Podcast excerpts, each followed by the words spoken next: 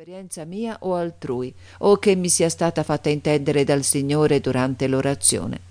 Pochi giorni fa ho scritto una relazione della mia vita, poiché potrebbe essere che il mio confessore non voglia che voi la leggiate, tratterò di alcune cose sull'orazione che seguono quanto li dico, e pure altre che mi parranno necessarie. Il Signore vi metta la sua mano come l'ho supplicato e diriga tutto a sua maggior gloria. Amen. Capitolo primo. Motivo che mi mosse a fondare con tanto rigore questo monastero nel quale vi devono trarre profitto le sorelle e come si devono aiutare nelle necessità corporali e nel bene della povertà.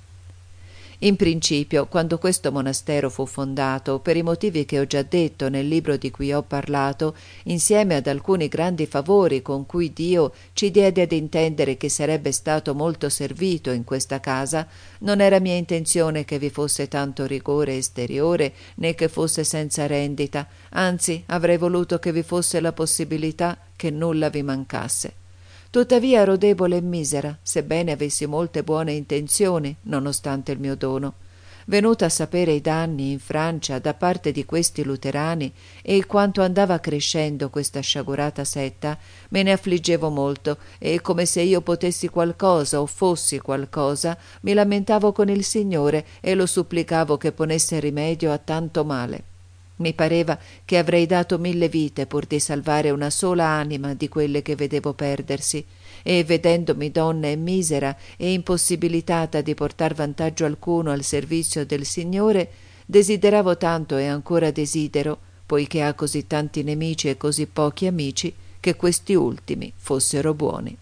Così decisi di fare quel pochino che potevo ed era alla mia portata, ovvero seguire i principi evangelici con tutta la perfezione di cui ero capace e fare in modo che queste poche altre che si trovano qui facessero altrettanto, confidando nella grande bontà di Dio che non manca mai di aiutare chi per lui decide di lasciare tutto e che essendo tali e quali io me le raffiguravo nei miei desideri, perdevano forza tra le loro virtù i miei difetti e potevo accontentare il Signore in qualcosa aiutando in quello che potevamo, tutte intente nell'orazione a favore dei difensori della Chiesa, dei predicatori e dei dotti, questo mio Signore che tanto perseguitano coloro ai quali ha fatto tanto bene, che pare vogliano metterlo di nuovo in croce questi traditori e che non abbia dove posare il capo.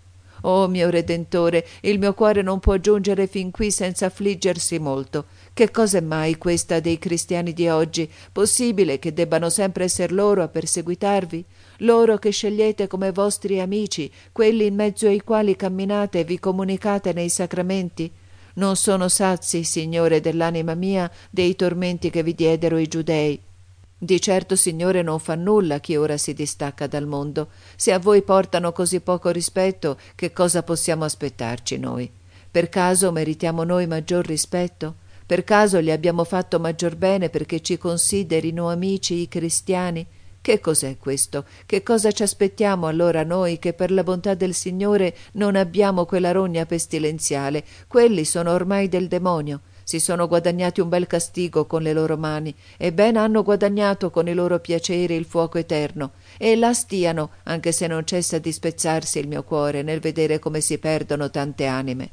Ma non tanto del male mi affliggo vorrei non vedere anime perdersi ogni giorno di più Oh sorelle mie in Cristo, aiutatemi a supplicarlo di questo. Per questo ci ha qui riunite il Signore, è questa la vostra chiamata, queste devono essere le vostre occupazioni, questi devono essere i vostri desideri, qui le vostre lacrime, queste le vostre suppliche.